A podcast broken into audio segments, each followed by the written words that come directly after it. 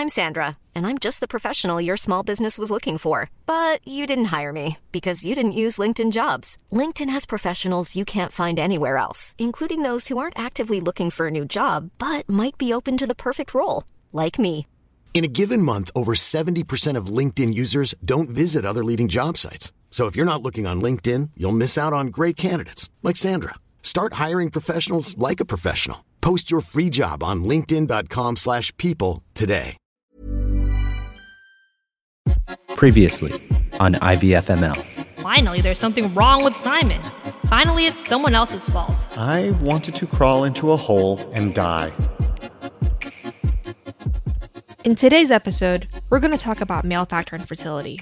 And if you like marital squabbling, we're going to get into the blame game and some long simmering infertility related arguments that honestly still aren't resolved. Fun! I can't imagine why doing this in public would be a bad idea. Okay, to recap. After two miscarriages, Simon and I dove into IVF. But after our first cycle produced only one genetically normal embryo, our doctor told us there might be a new problem. When they tried to mix Anna's eggs with my sperm, nothing happened. They had to do a procedure called intracytoplasmic sperm injection, otherwise known as ICSI, to manually inject the sperm into the eggs. And after they used ICSI to create our five embryos, genetic testing revealed that only one of them is chromosomally normal. It was a weirdly low ratio for our age group, and our doctor said that most of the embryos stopped developing normally at around day three, the point at which sperm DNA usually kicks in. One of the reasons this was such a shock to us is that my sperm always tested normally. In fact, the doctor always praised my sperm. Every time we did a new procedure, she complimented my hard work and frisky swimmers. She said my stats were great, they were out of this world. To help explain these stats a little, we spoke with Dr. Jesse Mills, director of the men's clinic at UCLA. Dr. Mills had a lot of great advice about men's health and what lifestyle factors can contribute to male factor infertility. But for now, we want to focus on the part of our interview where he described the differences between normal and abnormal sperm. Specifically, we talked about the three major factors that he looks at when doing a semen analysis report. First up is the number of sperm. Once you do that, then it becomes very binary at first. Does a man have sperm or does he not? Does he have what we refer to as azospermia or complete absence of sperm? Or does he have oligospermia where he has just a few sperm? And then we break it further down into all of the categories of where problems can be. So, from a 10,000 foot view, we look at the volume of ejaculation because if a man has too little ejaculate, even if he has lots of sperm, he may simply not have enough fluid to get into the cervix and up the uterus and have those sperm be released to give them even a chance of finding an egg. And if we then go to the volume, then we look at actually how many sperm he has, and, and that's what we call the concentration or how many sperm does he have per milliliter of ejaculate fluid. The second factor Dr. Mills looks at is the motility of the sperm. Here's how he described It's always it. a percentage of the entire number of sperm in an ejaculated sample. Does he have 50% moving, which is about average because a guy makes a sperm, it lasts three or four or five days and then it dies. And then all the other guys are coming behind and always rushing to the front line so that at any given time, a normal ejaculate should have about 50% moving sperm. The third and final major factor Dr. Mills looks at is the morphology of the sperm, which describes the sperm shape. Morphology is is broken down into the anatomy of a sperm. So we start at the head, and then we look at the neck, and then we essentially look at the body or the tail. So there's really three or four parts of a morphologic assay, and each aspect of the morphologically abnormal sperm could have a different contributing factor for why he may be having difficulty initiating pregnancy. For example, if a man has the head defect where all of his sperm are completely abnormally in the head, and we call that globospermia, where they have big, fat, round heads. That essentially means that that head and that man may be missing the enzyme needed to break into that egg to penetrate through the outer layer of the egg. So that's what we call an isolated morphology defect. Where all the other parameters are normal. A guy could come in with 100 million sperm, which is exceedingly wonderful concentration of sperm, and they could all be swimming happily and doing exactly what they should be doing and just looking for that egg. And then they don't have the key to get into the lock if they have that head defect. Further, if a man has any body defects or neck defects, that often that's the engine of the sperm. So if there's something wrong with the engine morphologically or they don't have a neck, and they have what we call either a pinhead sperm or an absent neck, those guys don't have the energy or those sperm don't have the energy to actually swim in and, and get to where they need to go. Fundamentally, all of these are just a, a, way of looking under the microscope and saying this guy probably is going to have some difficulties initiating pregnancy because the shape of the sperm is funny. But other than that, we don't really know much more of what funny means. In other words, we don't know that that always correlates to a problem with the man's DNA or the problem with the man's ability to uh, to effectively initiate a pregnancy. Finally, we asked Dr. Mills what he thought about our situation, and he explained the concept of unexplained infertility, which is when experts and doctors throw up their hands and say, "We've reached the limits of scientific testing for you and have no idea what's going on." It's a devastating diagnosis, but it can also be strangely comforting. So, after our first IVF cycle, the doctor came to us with this sort of weird result, which she didn't expect because Simon's sperm had always been so awesome and amazing. And it was that um, even though he collected a good sample that day, boy, Simon. that sperm didn't approach the egg, or the egg was maybe throwing off some vibes that were repelling the sperm. And of the eggs and sperm that she just naturally mixed in the petri dish, uh, only one of them fertilized out of five. And she was like, This is a really weird result. Then we did the DNA fragmentation test on Simon's sperm to see if there was some DNA problems with it, and it came back normal. And at this point, our doctor was like, We don't know what to say. So, h- how common is this, and, and what exactly is unexplained infertility? It is unexplained.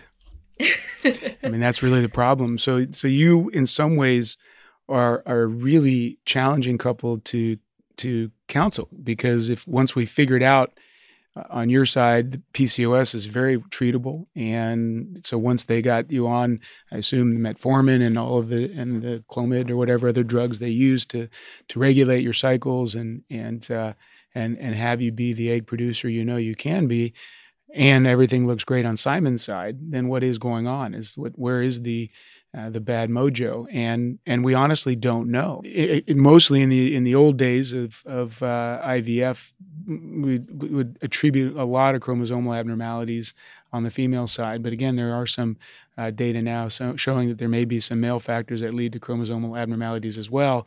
So it just it tells me that that that your DNA is not recombinating in a friendly way with Simon's DNA. That's really the only thing that we can derive from that. In other words, how do we, you know, how do we look at that and say, uh, is there anything we can do? I mean, unfortunately, as a male reproductive specialist, I'm still a surgeon at heart, and so I'm always looking at how can I fix this. You know, is there is there an operation I can do? Is there some way that I can fix this? And and what we really need and don't have yet are molecular fixes. I guess it's kind of cool to know that on a genetic level, Simon and I are fundamentally incompatible. Not sure how that's cool at all. It's uh, just depressed me for the rest of this podcast here. I, I, mean, you know, my goal is, is to make couples happy and get them the pregnancies they want. So, so I guess the, the plot thickens, and we just have to figure out what to do for you next.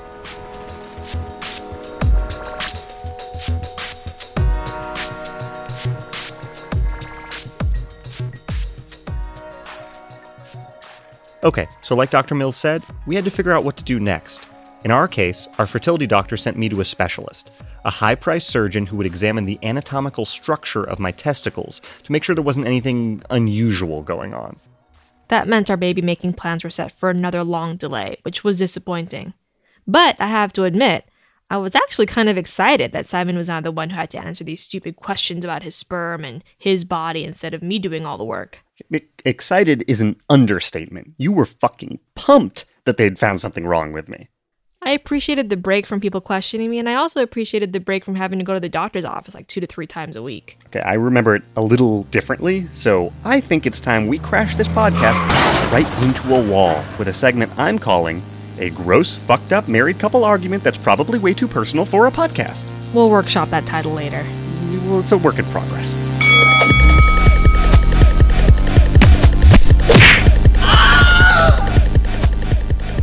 Okay, so this is one of the biggest fights we had in this whole infertility saga.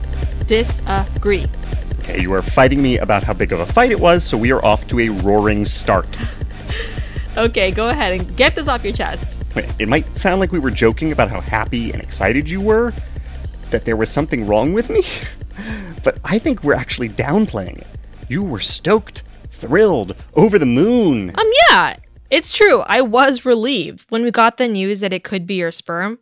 I got really angry at the universe and I wanted an apology from anyone, someone. Um, of course, I targeted my parents because they're my usual punching bag. This kind of standard operating procedure for you, right? Uh, Well, I was still mad about how they suggested that maybe my walks or my exercises had somehow caused my miscarriage. And I was just sort of happy to have something outside of my body that I could point to and say, see, it's Simon, not me, so get off my back. So, but I- don't feel like that was it, though. I mean, if it was just about your parents, I feel like you wouldn't have acted the way you did. You, But it wasn't just my parents. It's like literally everyone who knows that we have fertility issues. I mean, even now, I meet busybodies who want to give me advice about getting pregnant or how to avoid miscarriages. I just, I used to listen to them politely, but now I just cut them off and I say, it was a sperm problem. And it's really interesting to see how fast they shut the fuck up after that. Like, before, when they thought it was just an egg ovary problem, I have to I should have been doing all these special massages. I should have been praying, meditating, right, aromatherapy, acupuncture, blah blah blah. But as soon as I tell anyone that it's a sperm problem, it's like all those lifestyle changes are immediately they're just out the window because it's so obviously stupid and irrational how it sounds that like you would meditate your way to better sperm health or something. Oh, but let's okay. Let me put on my enlightened man hat and just I'm, I'm completely ceding. The whole process is sexist. The whole process is unfair. I was treated much better about my fertility issues than you were about your fertility issues. But or this is me throwing Anna under the bus and then backing the bus up over her. Okay, on the radio. So that I, I'm gonna say this in front of all these people, Okay. and it's because it's a thing that you did okay. but I don't think you look good in it. But you can you can defend yourself on it. But you said to me, it wasn't just that you were excited. You told me that you wanted my family to experience the pain that your family had felt about infertility, and that you wanted them to blame themselves and suffer. Yeah. That's super fucking crazy. Uh, yeah, of course it was irrational, but in the moment, that's how I felt. Again, going back to my parents, you know, they love me so much. Like, my hurts are their hurts, my burdens are their burdens. And I remember one time when we were going through the thick of the infertility, I remember my mom telling me how she blamed herself because she had scoliosis when she was a child and she thought that all those x-rays that she'd had had somehow messed up her ovaries which messed up the egg that created me which messed up my eggs so i felt like me and my family had been put through all this hell for years and i wanted someone else to experience it even if they didn't deserve it Again, I agree that is sad, you know, and it's sad that your mom imagined this Rube Goldberg device by which she was responsible for our infertility. But I don't understand the part where then you want where where your family feeling sad makes you want to make my family feel sad. uh it's not just a need for reciprocity i also felt like your family was low-key blaming me and you know exactly what i'm talking about I 50% know what you're talking about. You about. 100% know what I'm talking about. I 60 to 70% know what you're talking about. okay, so for example, the night that we decided to tell your parents about the sperm problem, remember what happened? So I, there's a, I have some recall of it, yes. Your mom wanted me to look at some photos of a baby that her cousin had just given birth to, and the cousin had conceived the baby with IVF. And she was like, Anna, this woman has the same problem as you. And I was like, What's that? And she was like, Bad eggs. Okay. I okay, I know my mom shouldn't have said that. To be fair, at the time, my sperm had passed every test. My sperm were, you know, sacred little magic bunny things that had, you know, were just perfect. Yeah, but now they're not. I know, okay. But I know that she shouldn't have said that. I know that everyone just naturally blamed you and that I mostly got off scot free. Yeah, thanks for acknowledging that. And look, I know that, you know, again, it's sexist. You know, when when we told my mom about the sperm issues, she said to us, remember she said to me, "Now you know what it feels like to be a woman." And how does it feel? It sucks. Being a woman is terrible. I don't recommend it. But look, I'm sorry you had to go through that, that people blamed you and that it was unfair. But you know what also sucks? Your partner being happy and excited that there's something wrong with you. And I never did that to you. I maybe could have expressed myself a little bit better. yeah, it was there was a wording issue. That's that's what we're gonna settle on. okay. Let's just put that aside and maybe just repress it. move on with that. yeah, move on. After the break, we'll hear a different perspective from another couple who also had to deal with male factor infertility. Stay with us.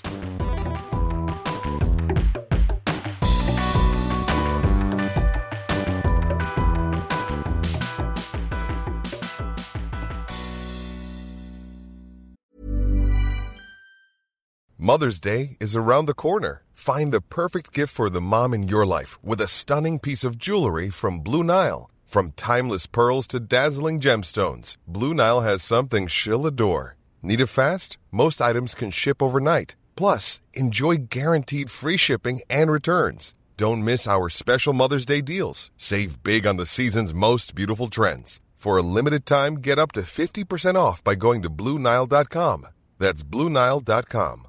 Quality sleep is essential. That's why the Sleep Number Smart Bed is designed for your ever evolving sleep needs. Need a bed that's firmer or softer on either side? Helps you sleep at a comfortable temperature? Sleep Number Smart Beds let you individualize your comfort so you sleep better together. JD Power ranks Sleep Number number 1 in customer satisfaction with mattresses purchased in-store. And now save 40% on the Sleep Number limited edition Smart Bed for a limited time. For JD Power 2023 award information, visit jdpower.com/awards. Only at Sleep Number stores or sleepnumber.com.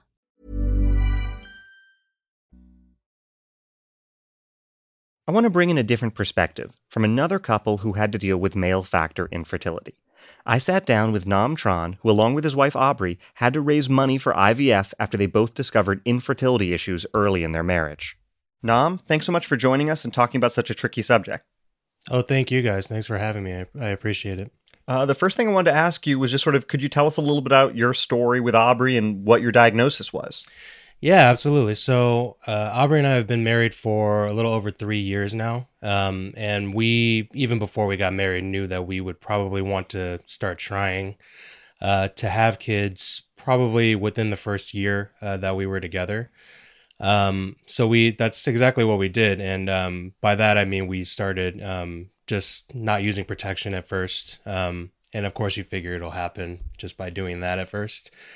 Um, and then after about a year of doing that, or six months to a year, I would say, we um, we obviously saw that you know it wasn't happening, and so we kind of decided to see a specialist for it, um, not really knowing what to expect, but more with the mindset of you know let's just get this ball rolling if something is wrong, and be able to catch it early. And so, um, you know, after a long time of testing and doing all those things, we figured out at first that we had male factor infertility after doing my tests. And uh, you know from from there we um, have figured out other you know factors that go along with that. But we we started off with the male factor infertility after about a year of of having you know no success. So when you first got that diagnosis how did that feel to you? Were you really surprised by it? Was it a shock it was awful. It was awful. Um i gotta tell you i think we've kind of talked about this too with you know with other male friends of mine is that we we kind of get brought up with this notion that we're to be you know it's never even a consideration that you're not to be able to get you know have kids when you're when you get to that time in your life. And we're, we're so guarded against it in so many ways so it never even really occurs to us right um, yeah you're a lot more afraid of getting a girl pregnant than exactly, not getting her pregnant yeah in school from a very young age they teach you you just don't look at girls the wrong way or you're, you're going to get them pregnant so and to give you some background too mm-hmm. it's like my my dad is one mm-hmm. of eight kids mm-hmm and he also has seven half siblings. So he's mm. one of 15. My my grandpa, his dad, mm. had at least 15 kids. That's that's how he put it to me. Mm. My dad is like, I have at least 14 siblings that I know about. okay. So that gives you an idea of their kind of understanding of fertility. It's it's not an issue. right. So to them, my, when, when yeah. you come with a problem, they're saying, Well, you didn't get it from us. Uh-huh. And yeah. my mom is one of five. so there's a ton of kids, and then mm. all of their siblings have a ton of kids. So I'm probably literally the only person that I know of mm-hmm. in my entire family that has this issue. So it was, you know, it's hard for us to hear that because you're looking for support, obviously. Mm-hmm. Um, and then having to understand that your parents are people, particularly from from our culture, that just they're ignorant to the whole process, just like we were before we had to go through it. So that was probably the hardest. But we're we're very lucky in that that was really the only time that we had to tell someone where they were a little less than supportive. And my parents since then have been very supportive. It was just mm. it was tough to hear at first because we were very new to it too. So I mean, so obviously, one thing that's really tied into all this is masculinity. I, you know, I talked about in an earlier episode that when I was getting the good sperm test reports, I wasn't just told that my sperm was, you know, adequate and passing muster. I was told that my sperm was, you know, fantastic. I was told that I had great swimmers. You know, I was told that I, you know, they're hard workers and all this stuff. And you- Superhuman. yeah, superhuman, you know, and there's and the I took pride in it, you know, and it was hard not to take pride. And I think there is something very man about like very manly about the idea of like my penis and everything it does is wonderful and is a reflection of me as a person and my self-worth. Yeah. Uh, and so sort of how do you how did you feel about that? Did you feel I don't know, would you were you mad at your penis? yeah. Um, our job in this whole process is the easiest thing ever. And so when it doesn't work, it's like, well, you're pretty useless in your in your role in this, right? Your job is to bring the sperm, and your sperm doesn't work. It's like, well, what are you what are you even here for? Like, it's it's awful. Um, so you combine that with the the social aspect of it of, oh, hey, you're a guy. Literally, the only thing you have to do is bring the sperm. Yeah. And my wife has even said that half jokingly, I think. But you know, when I have when it's time to do the procedure and they have to get my sample, it's like, oh, tough for you. I have to Yeah. go, you know, go under and do all these things, and you have to go jizz in a cup, um, and put it. you in know, the window or there there's strain to that too. You Yeah. know, it's not it's not as easy as it yeah, sounds. there's a lot everyone of out there's a there. lot of preparation that goes into that. I try to tell her, but that that aspect of it, I don't know if you have an, a story mm. about that too, but mm. that's a weird experience for me too. That I don't think. you yeah, we, we really talked a little bit about that in our first episode. That it, Yeah. it's it's creepy and it's strange. And I, I one story I didn't tell is that I remember the the first time I went in for some reason the guy who runs the sperm part of the clinic, and I don't. This is a physical description thing. It's not fair to this gentleman, but he's got a little bit of a lazy eye. So he's he's got a little of an odd look. Uh-huh. And I remember I went in, I did my business, you know, and I came out and I brought it up to him, and this guy's kind of looking at me and also looking at the wall, and he says, "Huh, didn't take you very long, huh?" and I'm and I'm thinking, this is your your only job is to deal with guys all day who have just done this and who have pride issues about you know their sperm or whatever, and that's what you come out with is like, oh, that was quick. You have to wonder how many one-liners he has like in his back pocket Yeah. for that throughout the entire and day. I, I don't feel like if a woman came in and like her they only got one egg out of the IVF or they didn't get another that like the nurse on the way out would be like oh all empty in there huh you know yeah, absolutely. Well, funny story for you. Okay, so the first time I ever had to do that in a cup was at this um the clinic or whatever and I went in and first of all it's weird because you have to consider okay, how is this how is this going to work? Um and their bathroom was literally right outside of their like reception counter. and so I went in there and you can literally hear all the nurses at the front desk talking to each other. And all I hear, there's one nurse there that was this older Filipino lady. And all I hear through the entire time is her voice. And it's just like in my ear, and I can't tell what she's talking about, but it's a very thick, accented voice. And I'm in there half thinking to myself, okay, this is like supposed to be Mhm. the easiest part of this entire Yeah. process and I I can't do it. Like it's how am I supposed to do that? And I think I was in there probably like Mhm. half an hour. mm-hmm. They were probably wondering like what happened to me, but I told Aubrey about it later. It's like, okay, I realize in the grand scheme of things that's not difficult, but it was interesting at the very least. And then every time since then, I've kind of had that stick with me a little bit. Like, yeah I, I would say you know my, our clinic uh, stuck the room next to a giant air conditioner unit so that just drowned out all the sound and I was very grateful for oh, that nice. that was very uh, You wonder if they smart design I think they did I think they did it was a smart design choice That's good. That's Uh, good. did you feel like having a male factor infertility gave you more sympathy for what women go through, you know, with fertility pressure? I think so. I mean, I think I, not to say I was unsympathetic, but it's really it's really hard to relate to pregnancy in general until Mhm. you start going through this stuff. You know, there's Mhm. people who will never understand just how much goes into getting pregnant and staying pregnant unless you go through this IVF process and you have it broken down step by step because there's so many things wrong with what with what is usually a, a natural process.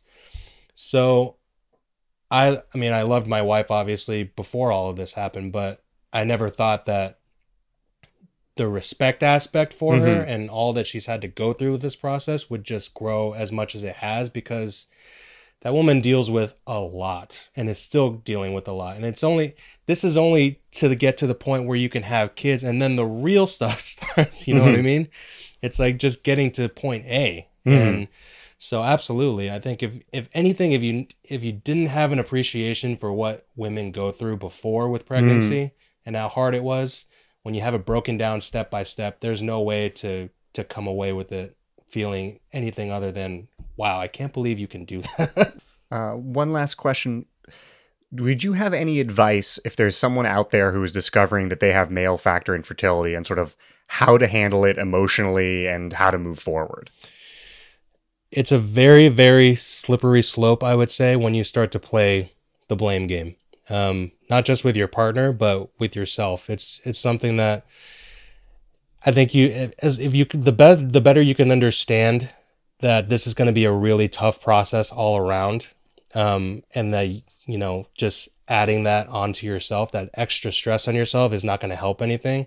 I know that's a lot easier said than done just like everything involved with this process but I think I was very lucky to have a partner that never really put that burden on me, even when we were in the point of the process where we thought it was just, you know, male factor. I never ever got the sense that she blamed me for it. And she, you know, was, I, I think I'm very lucky in that aspect because I don't think everybody relates in that same way. Um, so it helps a lot that we don't, we try not to put that on each other. But, I guess my my best advice would be you have to lean really heavily on whoever you're going through this with, because you're going to need each other a lot. It's and even then you're going to have times where you feel very alone. So um, it's really really tough. And and I would just say the the better relationship that you have with your partner, the the easier it's going to be on you.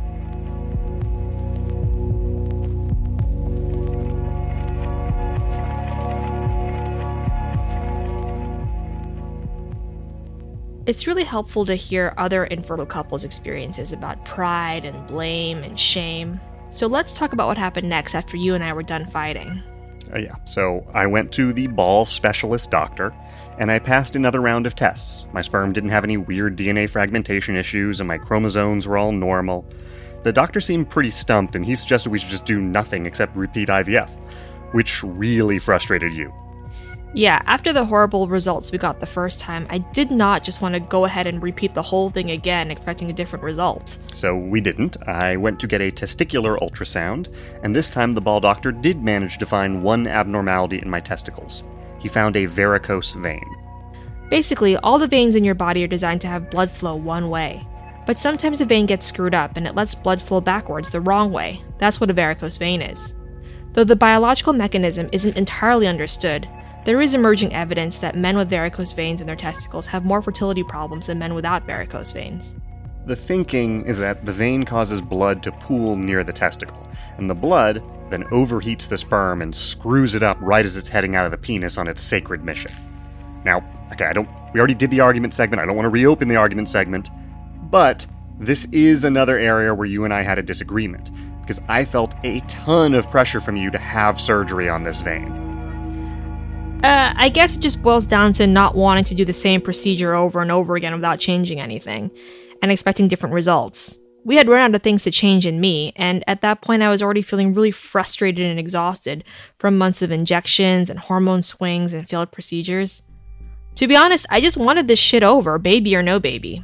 I think, okay, what bothered me, besides the doctor slicing open my testicles, was that they had no test results to refer to. You know, there were no tests that showed anything wrong with my sperm, and the doctor himself basically said, yeah, it's a shot in the dark, I can do it.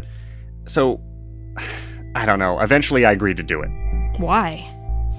I mean, to be honest, a big part of it is that thing you were just saying that you, you wanted this shit to be over.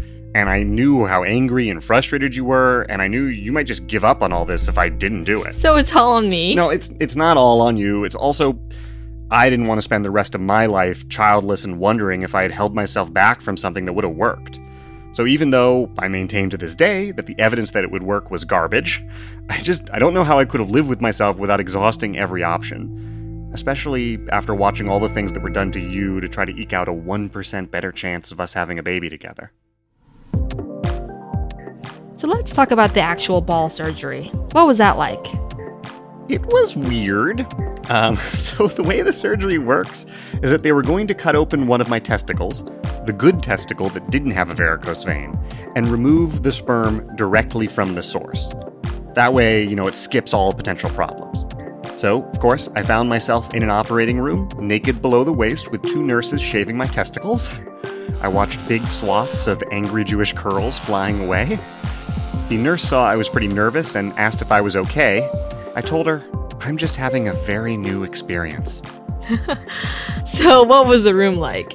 It was a lot like a dentist's office. Um, you know, I remember I was trying really hard to be the cool, funny patient who doesn't get anxious or scared. So when the doctor entered, I quipped, Sorry you caught me with my pants down. Oh my god. He replied, Don't worry, we're almost ready. You're about to have the cleanest balls in town. Was the surgery painful? Uh, the very beginning was very painful. The only real pain is the needle being inserted into the testicle when they're injecting the anesthesia. It's a really sharp burning sensation, but it is over pretty quickly. And part of what's so weird about the procedure is that it's a local anesthetic. So I was awake and talking to the doctor and his team the entire time.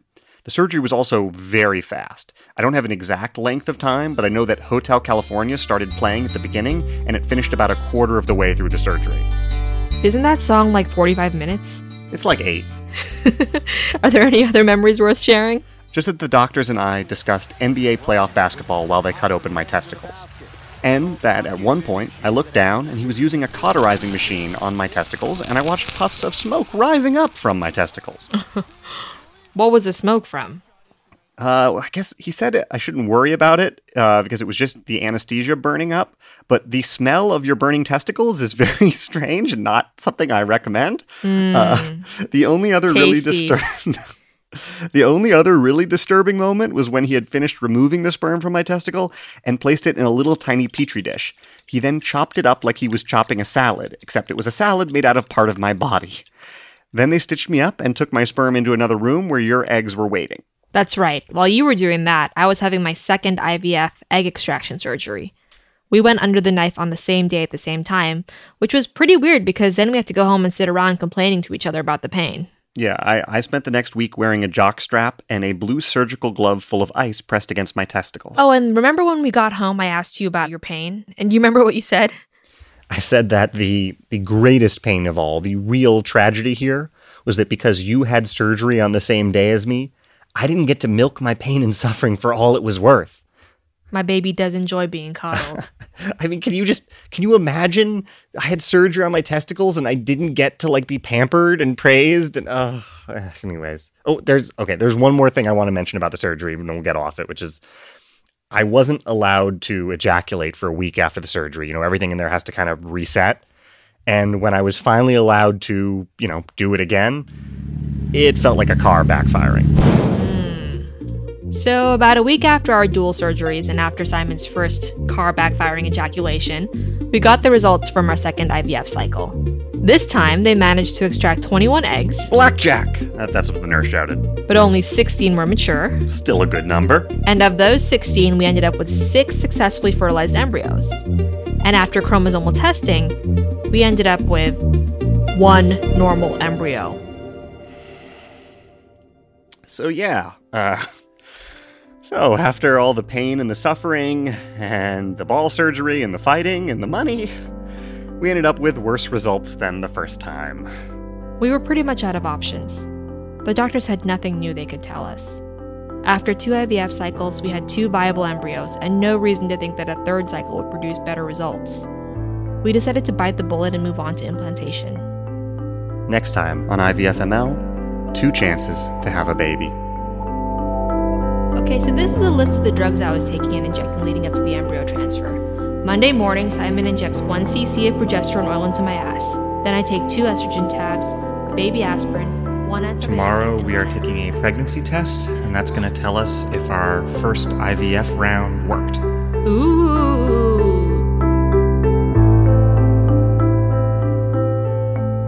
You've been listening to IVFML, a HuffPost podcast. IVFML is written and hosted by Anna Almendrala and Simon Gans, and produced and edited by Nick Offenberg. Artwork by Isabella Carapella. If you haven't yet, please subscribe, leave a rating, or send an email to ivfml at huffpost.com. Cool fact a crocodile can't stick out its tongue. Also, you can get health insurance for a month or just under a year in some states. United Healthcare short term insurance plans, underwritten by Golden Rule Insurance Company, offer flexible, budget friendly coverage for you. Learn more at uh1.com.